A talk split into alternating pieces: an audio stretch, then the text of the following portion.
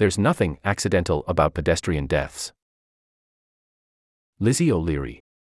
A yellow school crossing sign, which features two human figures and an arrow pointing at a crosswalk, is shown in front of a tan building and a blue sky.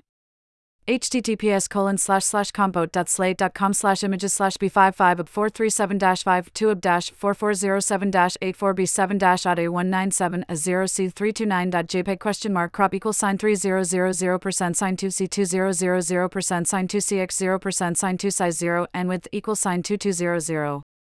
If you were to draw a graph of pedestrian deaths in America, you'd see a line that began to dip slowly in the late 1970s.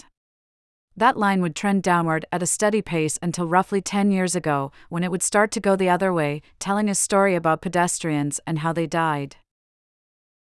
That story is shaped by two key factors: vehicles are getting bigger, and people are becoming more likely to live in places with more dangerous roads. Last year, more than 7,500 pedestrians were killed on our roads, a 40-year high. On last Sunday's episode of What Next, TBD, I spoke with Jesse Singer, author of There Are No Accidents, The Deadly Rise of Injury and Disaster, Who Profits and Who Pays the Price, about why deaths are on the rise, and our deadly tendency to treat these deaths as individual accidents when they're really part of something much larger. Advertisement. Lizzie O'Leary, how did you get involved in pedestrian and road safety?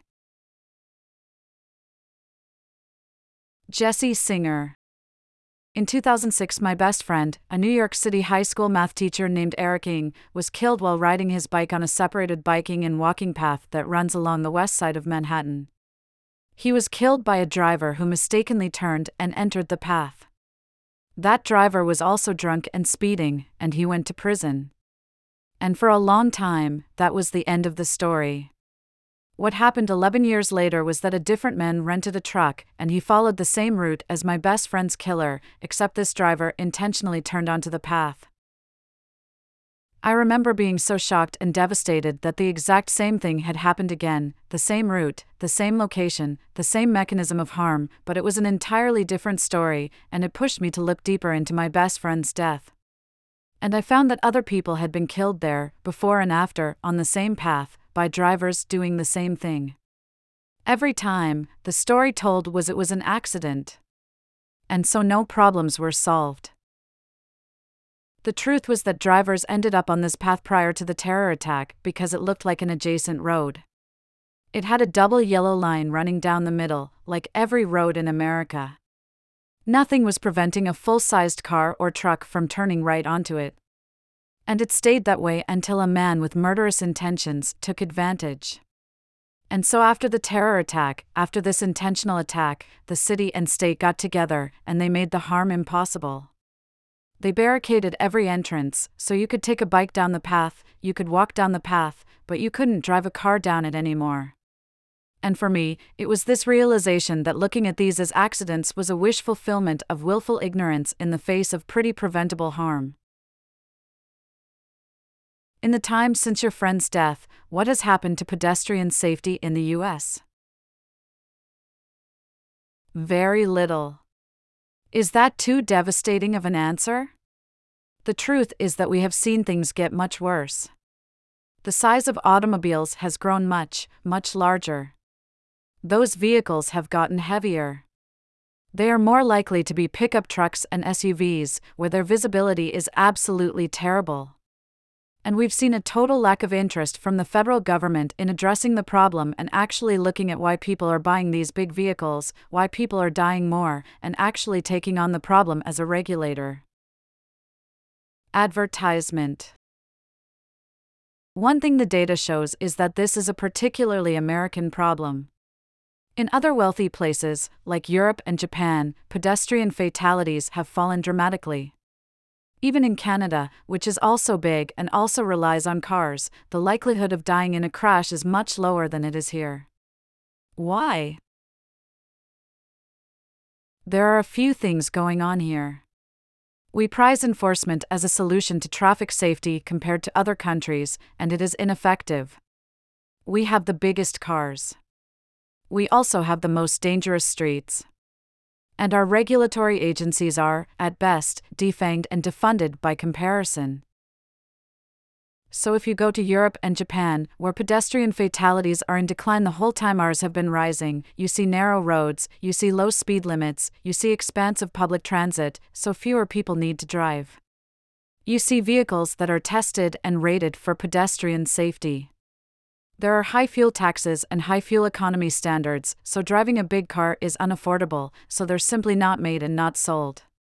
And they're rolling out effective autonomous technology like Intelligent Speed Assist, which automatically governs vehicle speeds to the road limit.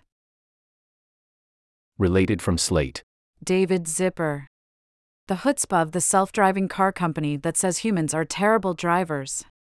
Read more, https://slate.com/technology/2023/07/cruise-autonomous-vehicles-safety-waymo-self-driving-cars-i-new-earth-times.html. How do electric vehicles fit into this picture? Electric vehicles are currently and are expected to dramatically exacerbate the problem because electric vehicles are even bigger and heavier than the heaviest vehicles on the road now because their batteries weigh so much. Wow. It's counterintuitive. People in the market for an EV might be thinking, I am buying a virtuous car, but not from this standpoint. Not from this standpoint. And actually, that gets at a really key part of the problem, which is that our safety ratings for vehicles have nothing to do with safety, and people are totally uninformed as consumers. And this is really where you get the failure of our regulators, of the National Highway Traffic Safety Administration, or NHTSA, to educate people. They're in the process of updating NCAP, which is the new car assessment program, which is how your car might get that 5-star safety rating you hear about in car commercials. And so, unlike in Europe and Japan, US NCAP never assessed cars for the safety of people outside the vehicle. So you can drive a tank that will kill any pedestrian it encounters and get a 5-star safety rating. Advertisement. NHTSA launched an NCAP update a few years back, and the original thing they published had nothing about pedestrians. People threw a fit, and they were flooded with something like 16,000 comments calling for the inclusion of pedestrian and bicyclist safety testing for these vehicles. And they did add it, but instead of making it a regulatory framework like it is in these other countries, they made it voluntary. So there's voluntary pedestrian safety testing that will be self-reported by the auto industry. It's a pass-fail test, and it doesn't impact the vehicle's safety rating. So that's not going to do anything, and it's going to keep consumers in the dark, which really gets at what you're pointing at. If they're trying to buy a virtuous vehicle, there's no way for them to even have that information. It's no secret that Americans love big cars. The top 3 sellers last year were all pickups, the Ford F-Series, the Chevy Silverado, and the Dodge Ram. Thanks to government tax incentives from the 60s and 70s and a little regulatory jiu-jitsu that can classify SUVs as light trucks, automakers earn higher profit margins on trucks compared to cars. What's the effect of that? Because SUVs and pickup trucks are so large today, selling one sells more of them in this extremely dark, self-fulfilling prophecy.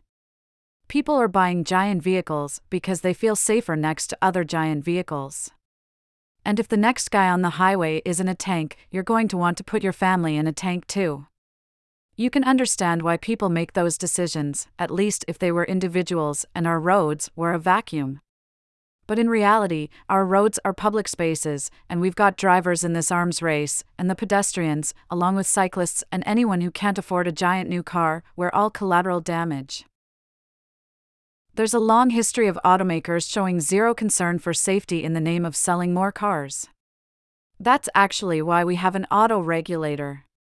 NHTSA was created because Ralph Nader exposed how automakers knew their vehicles were dangerous for stylish reasons.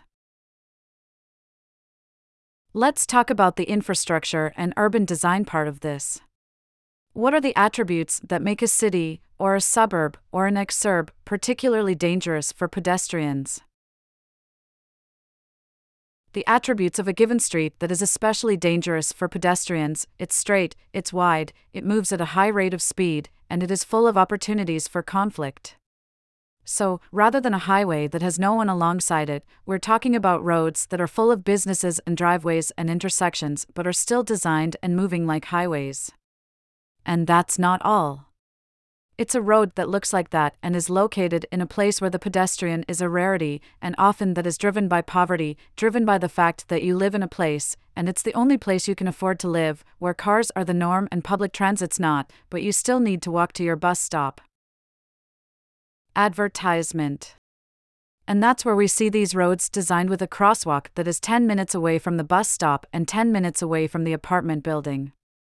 And so you're struck with this decision: do I walk for 20 minutes to get to the bus, or do I run across the road? Now, if you die on that street running across the road to catch the bus, you'll be blamed for your death. But really, the design of that road and the conditions that required you to live in that place and near that road, that poverty, directly led to your death. But rarely do we look at these individual deaths from that systemic lens, and from the lens of what we put people up against when they don't have a car in this country, when they're forced to walk in this country. You are describing a story of class and race, just seen through the prism of cars. Absolutely. And the story of class and race is told statistically too. Pedestrian deaths are dominated in Black, Indigenous, and low-income communities, especially in the southern United States. So if you are listening to this and thinking, "Oh, my God, this is terrifying," what can you do? What are your options? Popular in technology. https://slate.com/technology. There are a lot of options that we could hope to see from the federal government. I mean, starting with NHTSA hinging their NCAP star safety ratings on pedestrian safety, there's so much technology they could be tapping and regulating on American automakers that they're not, like intelligent speed assist that limits the vehicle speed to the speed of a roadway, limits on vehicle weight and size, requiring vehicle designs with high visibility for drivers. But I am the first to admit that regulation is good because it benefits everyone, but regulation is also slow. So in the meantime, there's a ton that municipalities can be doing. You could create tiered vehicle registration taxes that put a heavy price on the most deadly vehicles. You can expand public transit locally, you can narrow roads and build smaller ones, and you can daylight intersections. That's when you remove all the parking spaces immediately adjacent to an intersection so that a driver at a stop sign or a stop line has much more visibility of anyone who's crossing. That's what Hoboken, New Jersey, did: daylight every intersection in the city, and it's one of the first U.S. cities to reach zero traffic deaths. Future Tense is a partnership of Slate, New America, and Arizona State University that examines emerging technologies, public policy, and society.